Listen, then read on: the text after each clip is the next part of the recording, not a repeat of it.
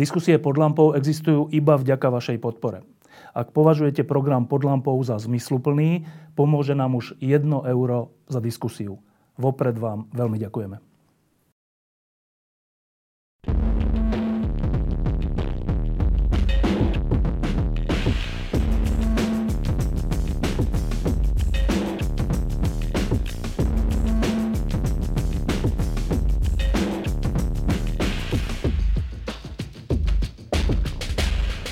Povie Československo, tak mňa jedna z prvých vecí napadne november 89. A hovorím to preto, že november 89 uh, eh, robili ľudia, ktorí to robili spoločne v Československu. Na Slovensku sa tá, to zoskupenie volalo Verejnosť proti násiliu a jeho spoluzakladateľom bol Peter Zajac. V Česku sa to volalo Občianské fórum a jeho spoluzakladateľom bol Jan Urban. Dobrý deň na pohode.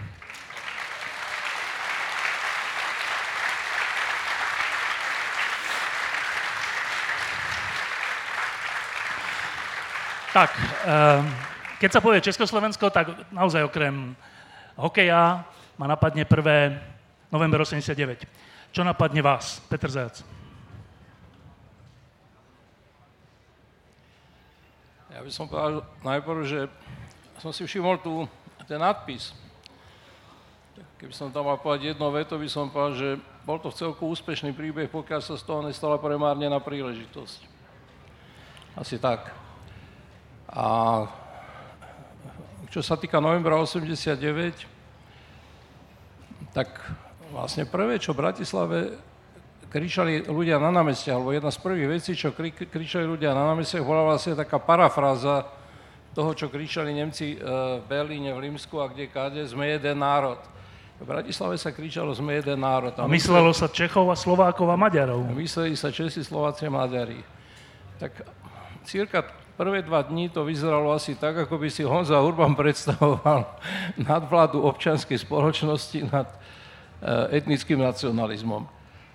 Bolo to tak, ľudia to tak cítili a vôbec nerozmýšľali o tom, že by sa malo Československo, deliť a mm, v tom prvom ani v ďalších programoch VPN ani nič také nebolo. A ono potom došlo k všelijakým nedorozumeniam, všelijakým skrátom aj medzi občianským fórum a VPN ale teda ručím za to, že v žiadnom programe VPN sa o nejakom rozdelení Československa nehovorilo. Môžem to povedať, lebo spolu s Martinom Útorom sme vlastne robili v podstate všetky programy VPN, aj keď sa nám niekedy vyčítalo, že sme tam dali nejaké také prvky a dokonca jeden, jeden až neviem ani čo, Augustín Marian Úska tvrdil, že on tam vpašoval rozdiely Československa. No nevpašoval.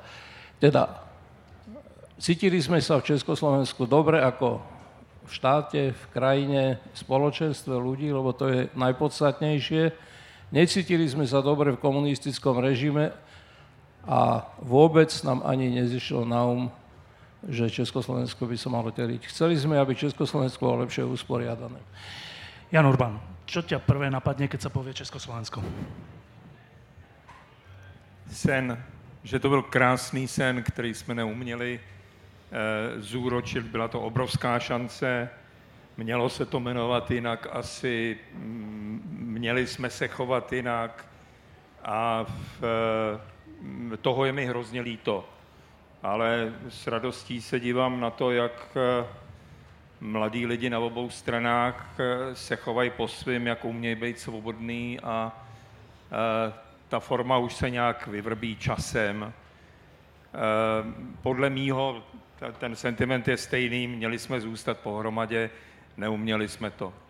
Keď hovoríš, že ťa prvé napadne, že to bol sen, sen o čom? Uh,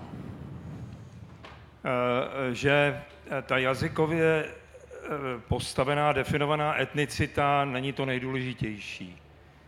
Že on už to s prominutím před sedmi lety říkal Jan Hus, milejší mě, br, milejší mě Němec dobrý, nežli bratr zlý, a že na tom jazyku, na, na, na té etnicitě záleží, nebo mělo by záležet míň, než na tom, jestli je ten dotyčný slušný nebo ne. A my jsme ještě jednou propadli té etnicitě a máme, co jsme chtěli. Peter, ty si dokonca napísal knihu Sen o krajine. E, malo niečo s tvojim snom spoločné Československo? No samozrejme. Sen o krajine bol sen o Československu.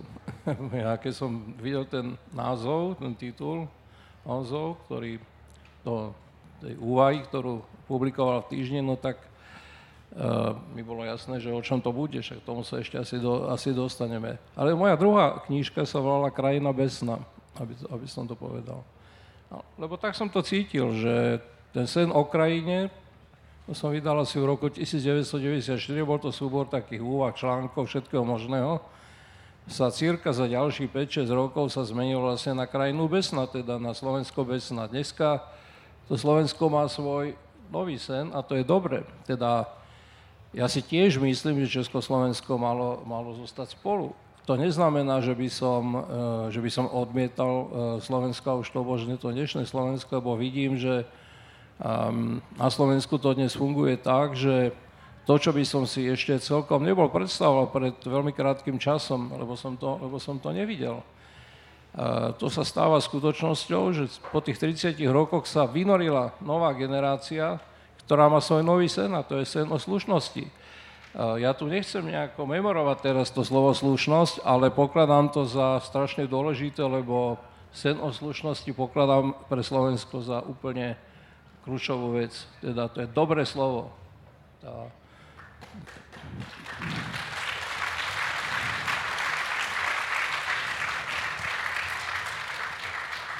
Tí mladí ľudia, ktorých ja, po, ja považujem za našich pokračovateľov, títo úplne trafili e, do čierneho.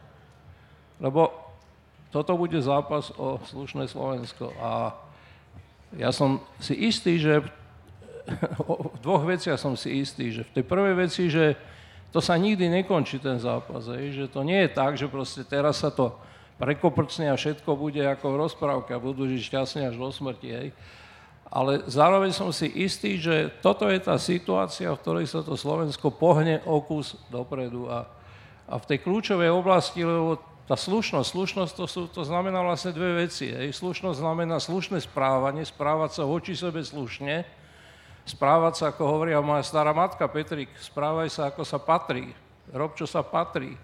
Tak to je správať sa, ako sa patrí, to je správať sa slušne ale slovo slušne znamená, znamená aj robiť správne veci. Druhá otázka je, čo je to správne veci, ale církami vieme, keď sa hovorí o tom slušnom Slovensku, čo sú tie správne veci. Takže mm, áno, dodnes si myslím, že Československo malo zostať spolu, ale myslím si zároveň, že to Slovensko sa tak kluje sa z takého nejakého zámotku a dneska tým dnešným zápasom bude teda ten zápas o slušnosť. K súčasnému Slovensku aj k súčasnému Česku sa za chvíľku dostaneme, lebo to je strašne zaujímavé. E, najmä preto, že v Česku vládnu Slováci, ale e, najprv, sa do, no, najprv, ešte, najprv ešte chvíľu, no, tak Husák bol tiež Slovák, no, e, najprv ešte chvíľu zostaneme pri tých 100 rokoch. E, 100 rokov nejakej krajiny je strašne také gulaté výročie a očakávalo by sa, že to bude veľká udalosť. Celoročne veľká udalosť. Neviem ako vy, ale ja nemám pocit na Slovensku, že je to veľká udalosť. Hoci je to 100 rokov štátu, bez ktorého by sme my neexistovali. Nie je to tu až taká veľká udalosť. A najprv, kým sa opýtam Petra, že prečo, sa opýtam Honzu, že u vás je to veľká udalosť? E, tak oficiálně to velká událost je. Eh, takže vláda třeba dala, já nevím kolik, desítek milionů na eh, několika měsíční eh, festival a výstavu v Brně. A ono se po týdnu zjistilo, že to nikoho nezajímá, tak to potichu zavřeli. A e, ty lidi si to slaví po svým. Teďka e, my jsme sledovali několik dní všesokolský sled, což byla taková hrozně zajímavá panoptikální záležitost, ale lidi z toho měli radost. Eh, takže já eh, upřímně řečeno nevím. Každopádně se neoslavuje Československo.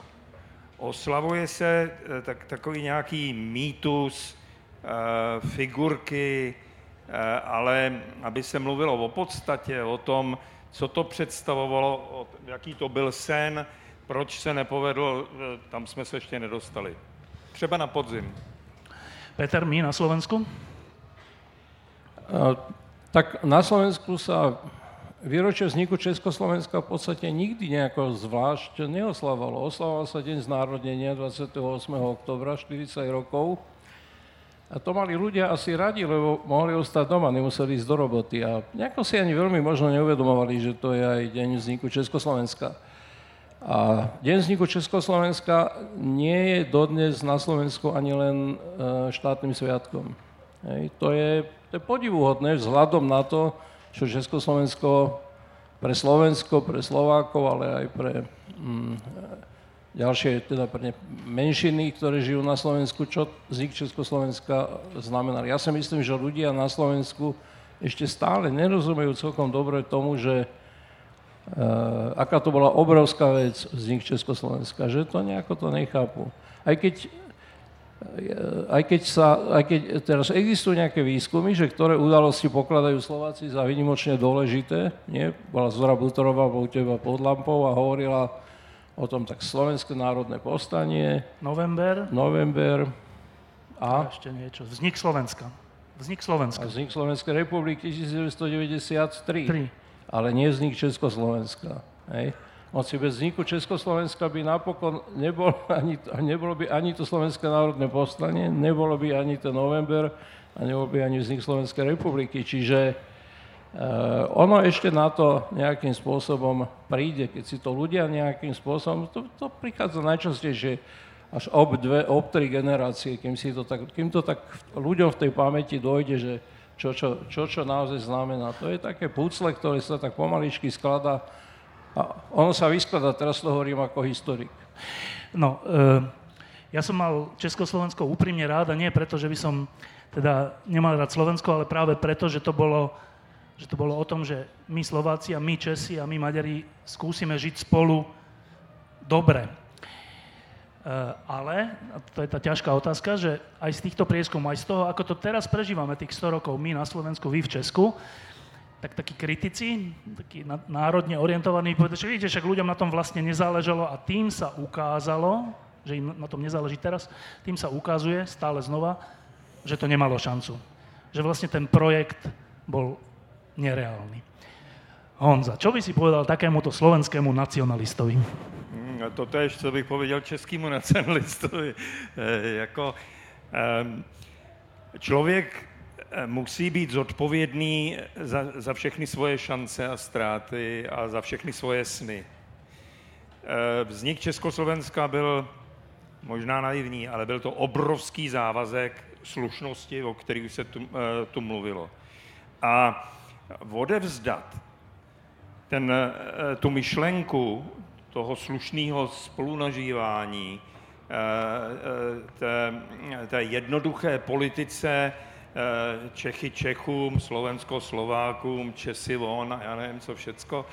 Eh, to bylo prostě nezodpovědný, ale eh, my jsme nedokázali, my, myslím Slováči, Češi, Maďaři, v Československu, jsme nedokázali vytvořit ten, ten étos, který by koukal dopředu a dokázal představit ten společný stát jako výhodnější, Eh, ekonomicky silnější, laskavější než ten návrat eh, k té etnicitě.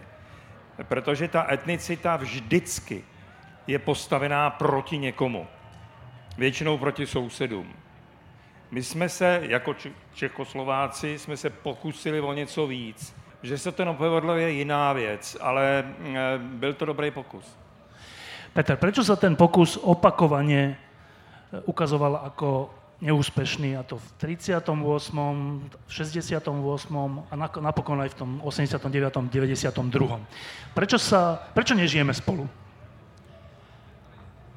No tak reál, reálny fakt je taký, že ono v podstate ten kabát bol zle zapnutý už na začiatku. V tom roku 1918 on zapíše, že proste vychádzal z predpokladu, ktorý vtedy už neplatil, že existuje jeden jednotný československý národ A to sa už v roku 1918 nedalo povedať, pretože medzi tým prebehlo 19. storočie, celé 19. storočie v, stredno, v strednej Európe bolo vlastne obdobím vzniku moderných politických národov. Také raz tie moderné politické národy vznikli, či české, alebo slovenské, alebo maďarské, alebo polské, alebo akýkoľvek, tak už jednoducho e, sa nedali zniesť zo sveta. Čiže nebolo to postavené na, nebolo Československé postavené na dobrom, dobrom základe. Ja tu mám z okolností knižku Ivana Derera, ktorý bol Čechoslovakista a ktorý píše v tej knižke o tom, čo Československo pri, e, prinieslo pozitívne Slovakom. Bol to slove, veľký slovenský vlastenec, ale bol Čechoslovakista, bol predstaviteľom tej myšlienky, že sme jedným národom. Ak by to šlo historicky, tak ako to šlo vo všetkých tých veľkých národoch, ktoré sa homogenizovali niekde v 16., 17., 18. storočí, No tak by vznikol jeden československý národ a cítili by sme sa dobre, takisto ako keby bol vznikla nejaká, nejaká stredoeurópska konštitutívna republika, ako to Honza napísal, tiež by to bolo dobre. Dokonca ja si myslím dodnes, že možno, že by to bolo úplne najlepšie, lebo by to bol jeden veľmi krásny priestor. E, znova moja stará matka, ktorá sa narodila v roku 1893, hovorila celkom prirodzene po slovensky, po nemecky, a po maďarsky. Tá bola, bola trilingválna, hej, čiže trilingvali, a nebola ničím výnimočná, čiže ten trilingvalizmus bol celkom prirodzený. Mohli sme byť dnes trilingválni, ale nestali sme sa preto, že prišlo 19. storočie a politický nacionalizmus, teraz to nemyslím nejako negatívne, a zle sa zapli tie gombiky a oni sa potom stále zapínali zle. V podstate celých tých no koľko to bolo, vyše 80 rokov sa zapínali opakovane zle, to je prvý dôvod. A druhý dôvod je, že vlastne vždy každé to obdobie trvalo historicky strašne krátko. Hej. Najprv 20 rokov, 1918, 1938, 39 a potom v podstate od roku 1945 najprv do roku 48, potom od 48. do 68. a potom prišla okupácia a nová, znova 20-ročné obdobie. Čiže nikdy sa nemohlo to Československo poriadne ukotviť. Viac generačne, teda cez viacero generácií. To sú podľa mňa také dva hlavné dôvody, preto iné nevidím, pravdu povediac. E, teraz si povedal, že Ivan Derre, to bol bývalý československý, slovenský politik československého typu, e, hovoril o tom, o, o výhodách alebo o tom, aké pozitíva plynuli z ex- samotnej existencie Československa pre Slovensko. Eh, ja si ich tak troška viem predstaviť od školstva cez eh, vzdelanosť, kultúru, ktorú nám Česko pomáhalo rozširovať. Ďalšia otázka je, a to ma fakt zaujíma, Honza, že aké výhody, alebo čo dobré eh, plynulo zo samotnej existencie Československa, teda z toho, že tam boli aj Slova, Slovensko, Slováci, pre Čechov?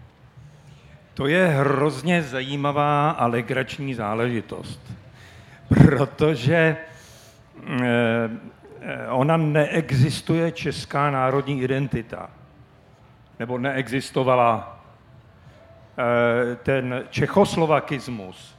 To byla taková cesta z toho problému.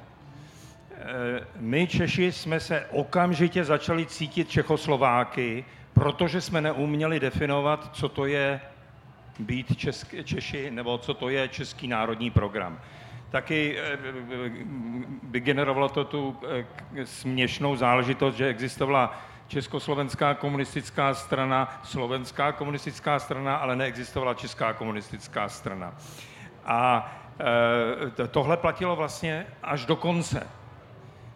Já si vzpomínám, eh, jak eh, v Laterně Magice, která byla teda tím centrem listopadu 89, se vždycky večer, tam byla jedna jediná televize, tak se dívali všichni na zprávy a když 25. listopadu 89 poprvé byly televizní záběry z Bratislavy, tak všichni najednou koukali, že tam jako Bratislavčania eh, jako mávají nějakýma divnýma praporama.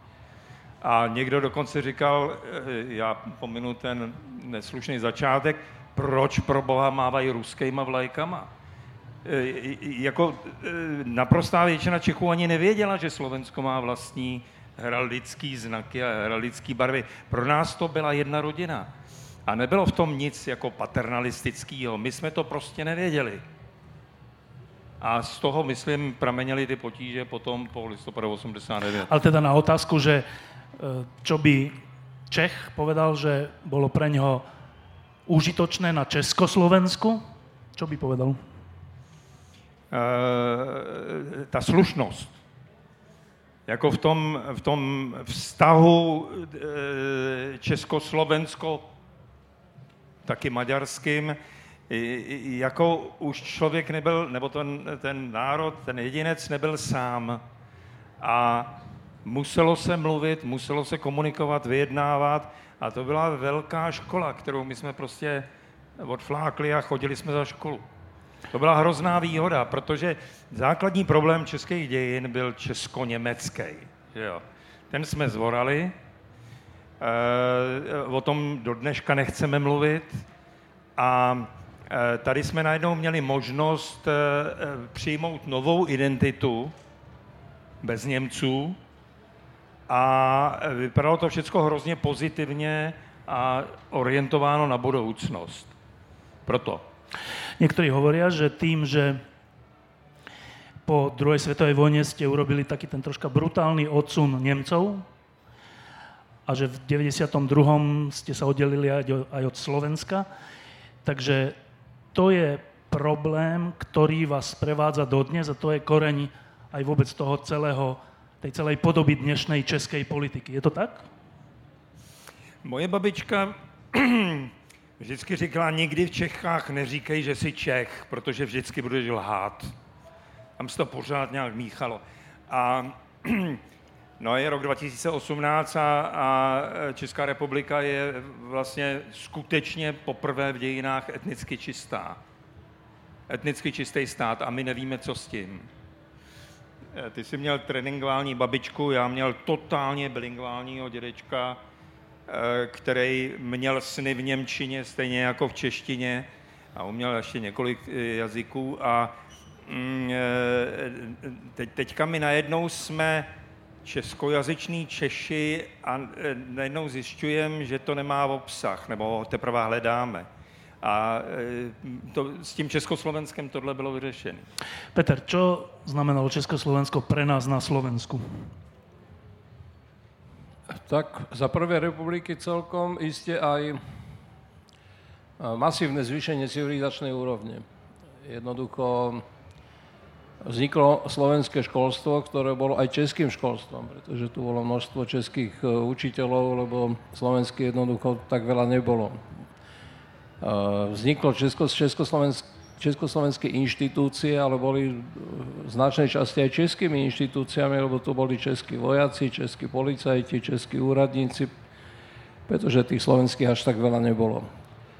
Teda to bol určite na začiatku, to bolo veľmi dôležité a teda týka sa to e, vzdelanosti, týka sa to kultúrnosti, týka sa to ale aj povedzme zdravotníctva, justície, všetkého možného. Tak to je, to je, to je podľa mňa e, absolútne nepopierateľné. A ja si myslím, že najväčším, teda teraz hovorím povedzme o tých prvých desiatich rokoch prvej Československej republiky, ale Celkom všeobecne si myslím historicky, že to, čo bolo významné pre Čechov na jednej strane a pre Slovakov na druhej strane, že sme si tvorili pozadia.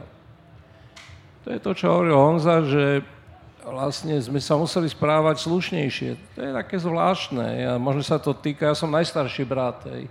A najstarší brat sa vždy musel voči tým mladším bratom správať troška slušnejšie ako tí mladší bratia k tomu staršiemu, lebo musel byť nejaký vzor.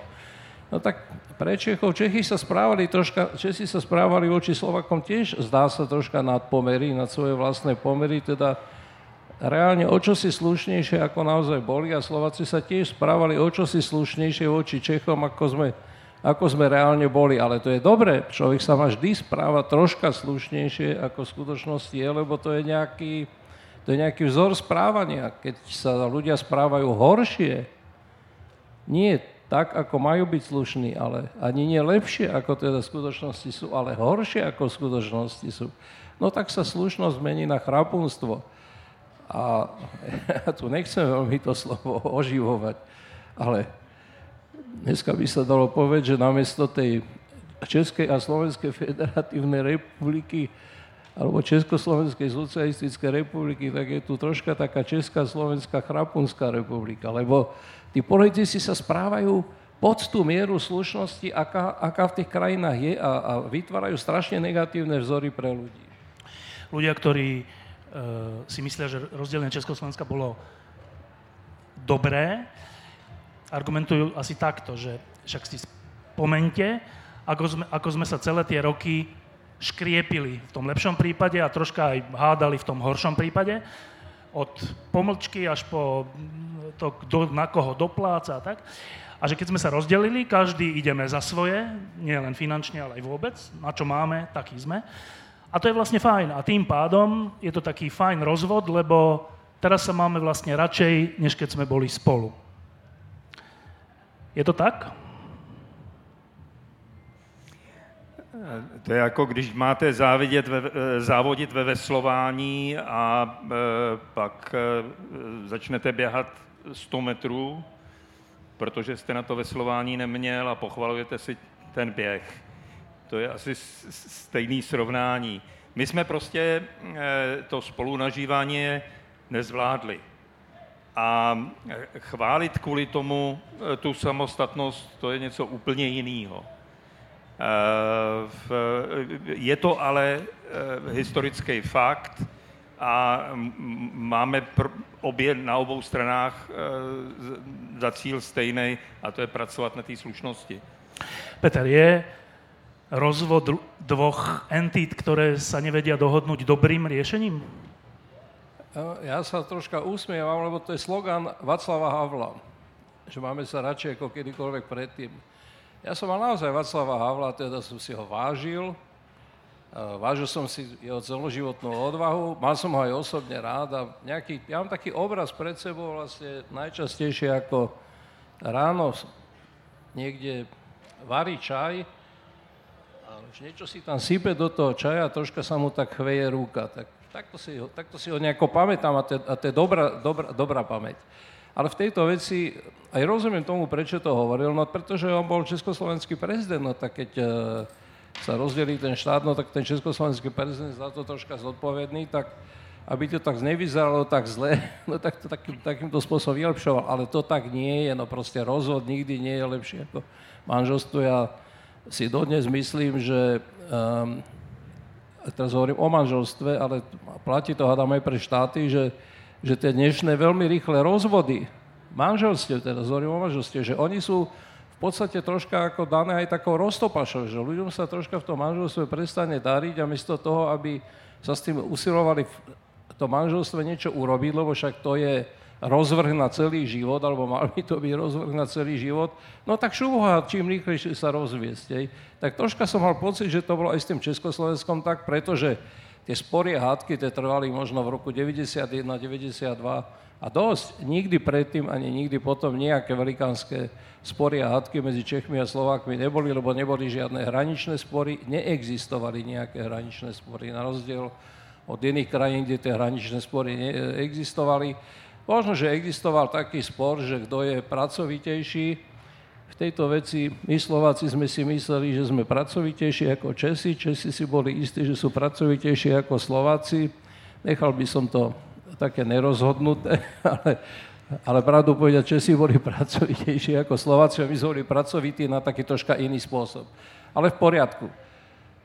Ale nevidel som teda, nevidel som teda žiadne veľké výhody e, z toho, z toho rozvodu. Videl som jednu nevýhodu z toho, spoloč, z toho spolužitia, teraz to hovorím ako Slovák, že Česi boli hrozne pomalí v tom, aby uznali a rešpektovali to, čo malo byť celkom samozrejme, teda nejaké, nejaké také normálne nároky slovenské, hej, keď to mám tak povedať. Vidíte, teraz hovorím úplne nacionalisticky, ale hovorím to tak, ako si to myslím, že, že, to, že to je chyba, lebo ten väčší má byť v týchto veciach asi troška rozumnejší. A tu si myslím, že aj, aj po roku 89, že, že, toto, že toto celkom dobre nefungovalo a tak ako hovorí Honza, aj to je pravda, že proste tá česká politická elita ako celok bola úplne zaskočená tým, že Slováci niečo chcú. ale, ale prečo by nechceli to, čo vlastne malo byť samozrejme, hej? Honza? to je to, o čem jsem mluvil. Jako my jsme byli Čechoslováci mnohem víc než Češi. My jsme nevěděli, co to je v obsah býti Čechem. Býti Čechoslovákem, na tom jsme vyrostli, tomu jsme rozuměli. A teď najednou Slováci přišli s tím, že nejsou Čechoslováci, ale Slováci a my jsme z toho měli klondajk v hlavě. To, to prostě e, e, jsme nestihli. A je to velká chyba. Měli jsme to diskutovat už dávno před listopadem 89, ale e, já jsem si to zvlášť ověřoval. I, i tak demo, vnitřně demokratický e, společenství, jako byl Dissent, jako byla Charta 77, se nikdy nevěnovala československým vztahům. Pro nás to byla hotová věc, prostě jsme spolu. A e, byla to chyba, byla to in, intelektuálně nezvládnutá záležitost, kterou potom zneužili jiní. Já, já když si vzpomenu, jako s, s jakým nadšením spolu začali e, spolupracovat Václav Klaus, Lidie Klausová a Vlado Mečiar, tak e, to, to se člověk stydí ještě teďka. To je pekné, keď Čech, Čech povie, že Vlado Mečiar. Uh, tebe tu pred chvíľkou... My sme si tykali, tak pardon. Áno. Tebe tu pred chvíľkou vypadla minca. To bola česká koruna alebo euro? Uh, bylo to... Co, ne, česká, česká. Česká koruna? Pěti koruna. A vieš, že to tu nemá veľkú cenu. Vím, ano. To je, jako my vám závidíme hokej, závidíme vám hokej? euro. a, a, A pak vám závidíme prezidenta. Uh, no.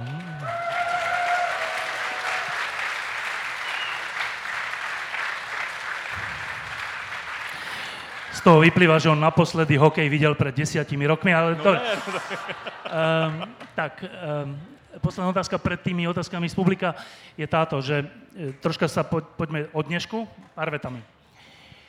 Honza, ako sa máte v Česku? Aha, no, jako lidi se máme nejlíp v dějinách. Nikdy jsme nebyli tak bohatí, tak zdraví, nikdy jsme neměli takovou e, průměrnou délku života, takový zdravotnictví, ale všetci jsou nasratí. E, to je, jednak je to tradice, my neumíme být spokojení. A druhá věc je, že e, my po, pořád ještě jsme nevylezli z toho, že nám všichni ubližují, že nás nikdo nemá rád a e, že ten svět kolem je takový e, podezřelej. E, už Čelakovský, že ho psal, nevěřme nikomu na světě šírem, nemáme jednoho přítele tam, no a to je 19. století. To, že vám vládne v tejto chvíli trestne stíhaný premiér, ktorý je slovenského pôvodu. S tým sa ako vysporadúvate? Eh, to, to pro nás, myslím, není takový problém. To trestné stíhání. Teda, ani to trestní stíhání, ani to, že je Slovák. Uh, uh, on, jeho největší výhoda je, že je jiný než ty před ním. Protože ty před ním udělali z, z politiky nemravný slovo a uh, uh, jako řemeslo na úrovni prostituce a hledat znova ten pozitivní obsah, nebo jak, jak se o to teda e, dotyčný pokouší jako e, obracet e, tu politiku do budoucnosti, e, vohání se Tomášem Baťou a tím jako budováním, e, to, to bude trvat hrozně dlouho a já nevím, jestli ta důvěra, kterou on teďka má, že jo, přes 30 elektorátu, tak jestli mu to vydrží. Ja som si vždy vážil českú kultúru a českých intelektuálov a vôbec Česko. A úplne ma zaráža, že ty takto voľne povieš, že nám v Čechách až tak nevadí, že máme trestne stíhaného premiéra. To čo sa stalo? No, protože e, toho víme tolik o trestné činnosti těch předchozích, který byli natolik chytrý, že si dokázali zařídit, aby trestně stíhaný nebyli. Dobre. Uh, Peter, ty si to o tom troška hovoril, ale skús to teraz porovnať s Českom, že troška to vyzerá, ale ja, ja, ja, o tom úplne pochybujem, ale dobre. podľa niektorých je to tak, že dokonca my na Slovensku sme na tom lepšie. A teraz nehovorím o eure, ale, ale aj o tej túžbe po nejakom slušnejšom štáte, krajine a po, aj hovorím o tom vzmachu mladých ľudí. Sme na tom lepšie? Ja si myslím, že uh, tie krajiny, a teda myslím tým všetky stredoeurópske krajiny, v podstate sú na tom dosť podobne. Nemyslím si, že jedna sa má veľmi lepšie, druhá nejako veľmi horšie. Teraz nemyslím ekonomicky, ale platí to aj ekonomicky, ale myslím, myslím to aj v tej slušnosti. Teda nie sme nejako veľmi slušnejšou krajinou ako, ako je Česko, ale naozaj máme v tejto chvíli, v tejto chvíli sa nám niečo stalo, a to sú v podstate dve veci, že naozaj máme prezidenta, ktorý vlastne vyšiel akoby z ničoho, však nikto ho vlastne okrem teba nepoznal. Ja som ho tiež ne... No tak áno, ja by som ho možno ani nebol voliť, keby mi to nebol ešte povedal, že bol ho, on je dobrý, no tak... no to je tak, v prvom kole určite. No, tak je. Tak to je šťastie. A šťastie je to preto, že, uh, že on v podstate uh, splnil viac, ako tá jeho voľba slubovala. To je, to je výnimočné. A ono to, obávam sa, že v tých slovenských dejinách prezidentov troška výnimočné ostane. A druhá vec, že v tejto chvíli vlastne máme naozaj taký celogeneračný zážitok z, z, z týchto mladých, ktorí teda z vás vlastne, keď to mám tak povedať, eh, a z tých námestia, z toho všetkého.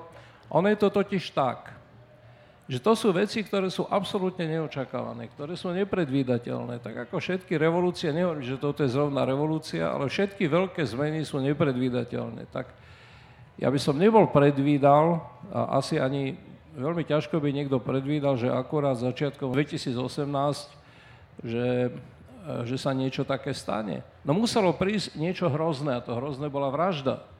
Viete, to je, je to strašné, keď to takto človek e, povie, že musí sa stať niečo hrozné na to, aby bola tá reakcia taká prudká, aká ona v podstate bola. Ale, ale je to aj šťastie. Je to hrozné, ale je to aj šťastie, lebo to Slovensko sa pohlo. Tak v tomto ohľade, v týchto dvoch veciach si myslím, že sme trošku vpredu.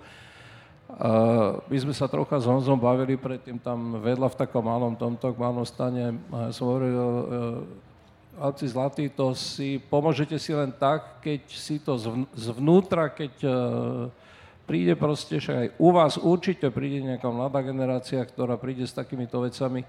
To, to proste, to sa deje, ale nemyslím si, že by sme boli nejako, nejako, e, nejaký veľmi rozdiel. Naopak, máme veľmi spoločné stredoeurópske správanie, a aj Česko a slovenské spoločné správanie, tak ako sme sa správali voči sebe, tak sa správame teraz voči Európskej únii.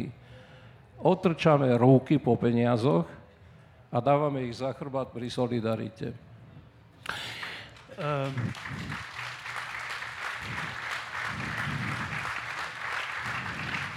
Zopár otázok, zopár otázok e, z publika. E, poprosím o krátke odpovede. E, vždycky sa prihláste, kto tej otázke máte blízko. Ako by podľa vás vyzeralo Československo, ak by vydržalo dodnes? Niečo ako Belgicko? Kto chce na to povedať pár, pár viet? Neviem. Dobre. Druhá otázka. Nevím. Je podľa vás ešte myslite, mysliteľné opätovné spojenie s Čechmi, s Českom do jedného štátu pre zvýšenie našej váhy? Napríklad v prípade rozpadu, rozpadu Európskej únie. To sú ináč hrozné prognozy, ale dobre. Čiže je to ešte mysliteľné?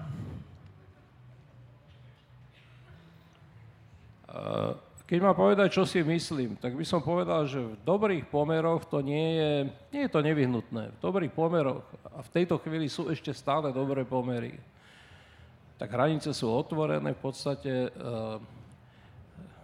keď nebude mať Honzo eura v Bratislave, no tak ich dáme do Vrecka, aby neštangal korunami Nevidím to ako problém, a keď budeme v Prahe, no tak on nám zase dá do vrecka tej české koruny, aby sme tam nechodili. Čo je zase výhodné pre Čechov, ale dobre, no. Dobre, no.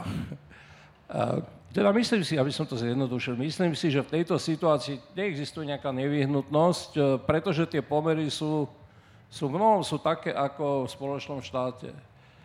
Čoho sa viac obávam, a teraz hovorím vedome, že sa toho obávam, že si myslím, že potreba nejakého uh, nového vzniku Československa by mohla nastať, a v tej otázke to aj zaznelo, by mohla nastať vtedy, keby došlo k nejakej katastrofe alebo kataklizme, keby sa táto potreba nejakým spôsobom objavila a pravdu povediac, no kto z nás si žela nejakú veľkú, lebo to musela byť nejaká veľká katastrofa, veľká kataklizma.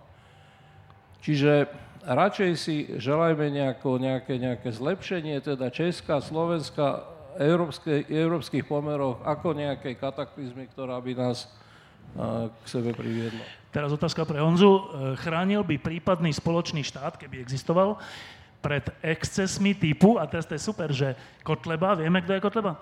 A teraz dva excesy sú, že Okamura a Zeman, to je, že váš prezident sa ocitol medzi úplným dnom, ale však dobre, tak chránil by spoločný štát vás, Čechov a nás, Slovakov, pred niečím podobným? Demokracie je v tomhle tom eh, velmi spravedlivá, protože eh, eh, spodina má právo na reprezentaci. A myslím si, že společný stát by jenom zesílil potřebu té diskuze o tom, co je slušné a co není. Jako jestliže ta, ta absurdita české situace je v tom, že největším českým nacionalistom je spolky Japonec, tak eh, bylo by to pikantní. No. Tak, pre Petra, akým spôsobom ovplyvnila Mečerova vláda povedomie Slovákov, aby chceli rozdelenie Československa? Mečiar to je zvláštny príbeh naozaj. Vlado, ako hovorí on sa, áno, on bol Vlado. Chlapce, už nevládzem. Už nemôžem. Už to nevydržím ani dva mesiace. Toto bolo to, čo on hovoril v lete 1990, keď sa začínala jeho vláda. A my sme hovorili, ale však neblbní, my sme si tiež týkali. My sme hovorili, však neblbní, však to je na dlhé lakte. Ne, už nevládzem. A potom to všetko rozbil, rozmlatil to, e, pôsobil neuveriteľne hrozivo. Proste Slováci sa ho báli, teda tá časť Slovakov, ktorá mm, nechcela mať nič s tvojou neslušno, neslušnosťou spoločnou, sa ho obávala. Bol hrozivý. Ja dneska chodím proste po školách a na premietania filmu Mečiar, ktorý nakrutila Teresa Notová, a on tam pôsobí absolútne komicky. On je komik, hej.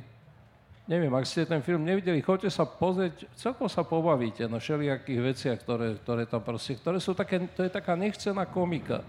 A to je to najhoršie, čo sa mohlo Mečerovi podľa mňa stať, že sa stal z toho vláda hrozného, sa stal vládom opičákom. E, Honza, mohlo by, mohlo by vzniknúť Československo bez idei československého národa? Inými slovami, sú si Česi vedomí toho, že nielen Slováci potrebovali Čechov, ale aj naopak?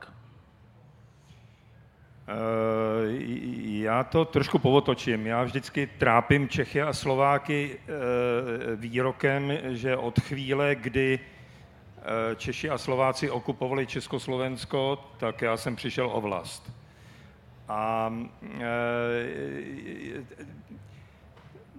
jestliže etnicitu a jazyk dám nad všechny ostatní hodnoty, tak potom vytvářím svět, jehož produktem je Česká republika a Slovensko. Eh, omlouvám se, ale není to můj svět.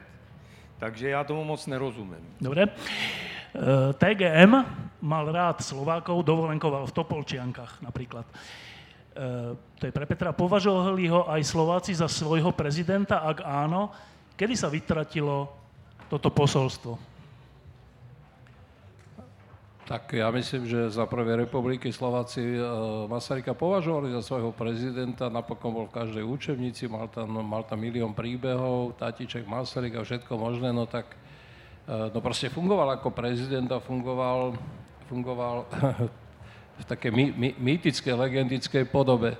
Vytratilo sa to vtedy, keď e, sa, keď sa poprvé vytratilo Československo, vznikol slovenský štát vojnový a ten už s takými demokratickými typmi, ako bol Masaryk, nechcelo mať naozaj nič spoločné, to poprvé.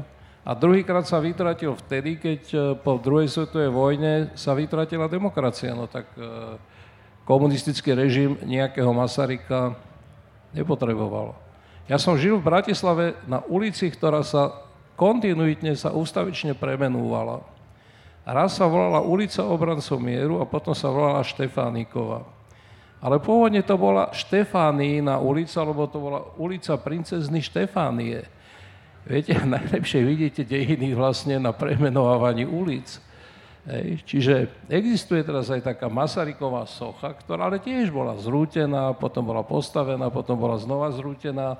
No tak ja už dúfam, že proste ten Masaryk v slovenských dejinách už nejako ostane, ale fakt je, že už sa asi nevráti v tej, v tej pôvodnej, v tej veľkolepej podobe. Tak e, teraz otázka, ktorá troška vyskúša hovorcu občianského fóra z roku 89, že či, je, či žije aj troška súčasnosťou. Pretrvá podľa vás československý mindset v budúcich generáciách? E, myslím, že ano. Fakt?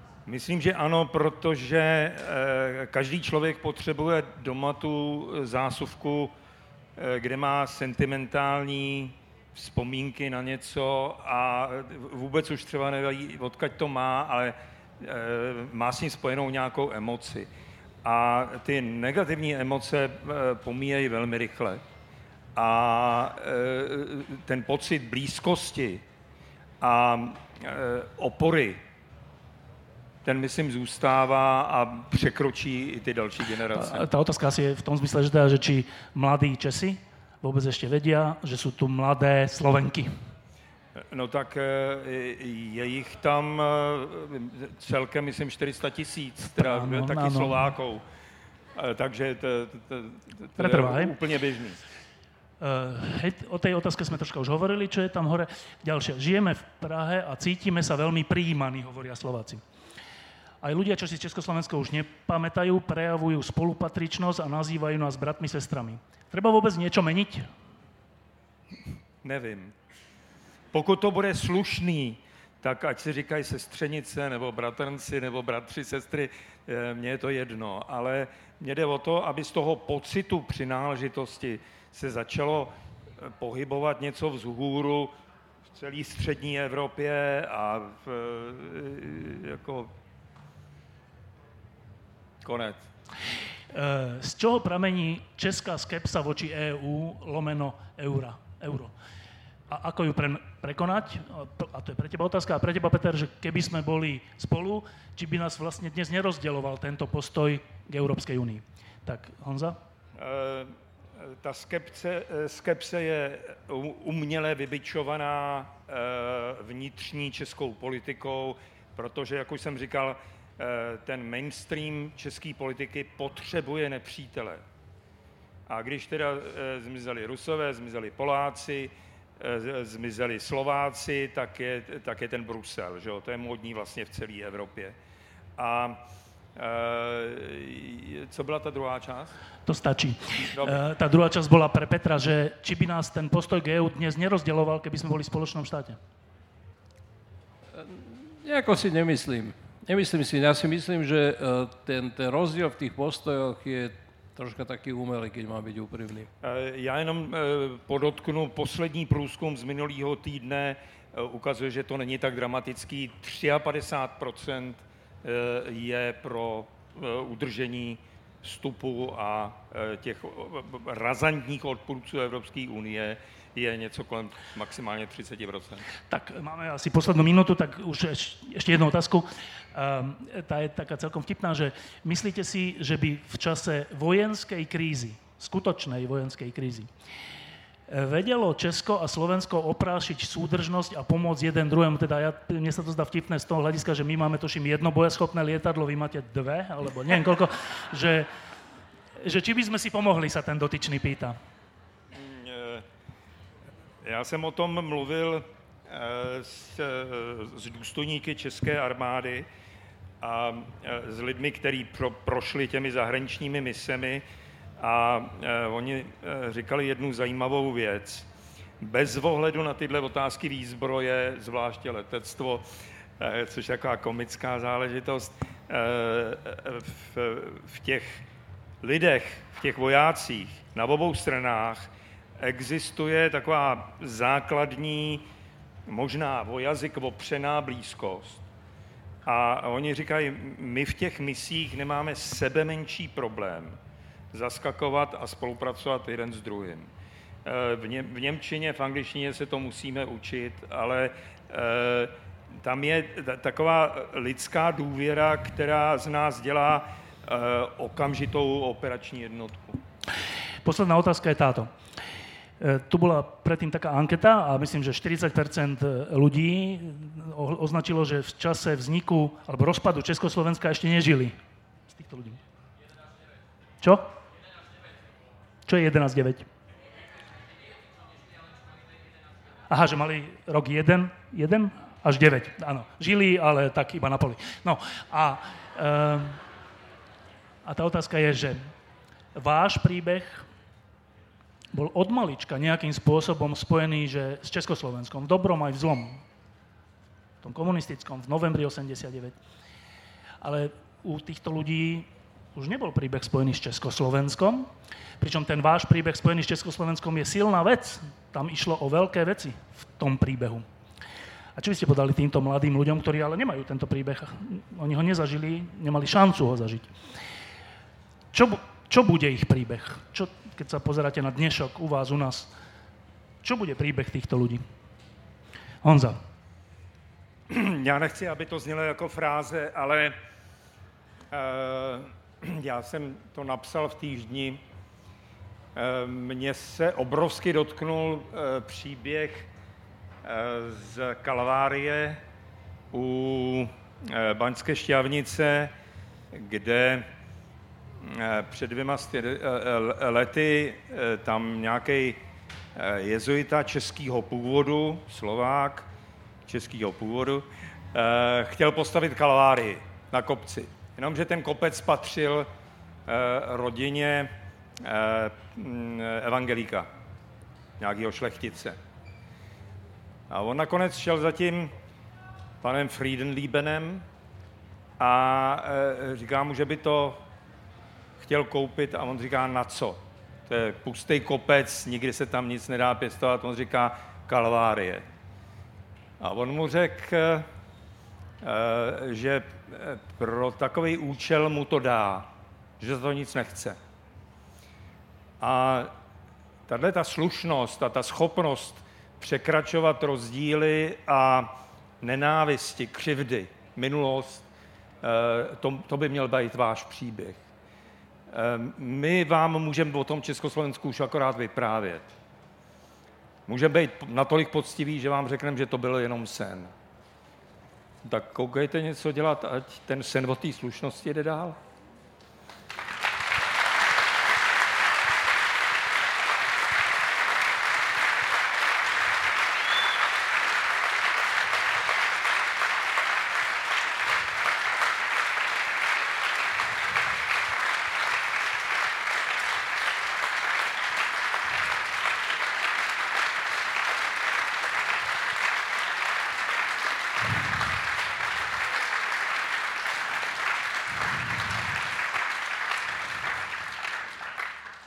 Existuje taký mýtus, že Česi sú takí chladní a my Slováci sme takí srdeční. Tak ale tuto som zazrel takú, že slzičku v oku. Tak, uh, Peter, dnešný príbeh mladých Slovákov, mladých Čechov. Ja myslím, že to ten Honzo povedal úplne najlepšie a nechcem, nechcem mu to kaziť. Tak, uh, toto boli... To sa možno nezdá, ale toto boli fakt, že významní ľudia. Honza Urban, jeden zo zakladateľov občianského fóra spolu s Václavom Havlom a ďalšími, hovorca občianského fóra, Peter Zajac, jeden zo zakladateľov verejnosti proti násiliu, teda to sú dve zoskupenia, vďaka ktorým vlastne dnes tu slobodne sa rozprávame a je tu pohoda. Peter, Honza, Ďakujem.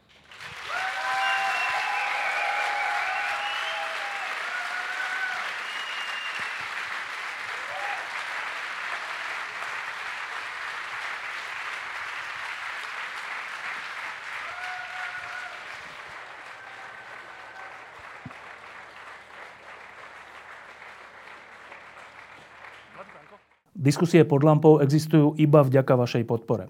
Ak považujete program pod lampou za zmysluplný, pomôže nám už 1 euro za diskusiu. Vopred vám veľmi ďakujeme.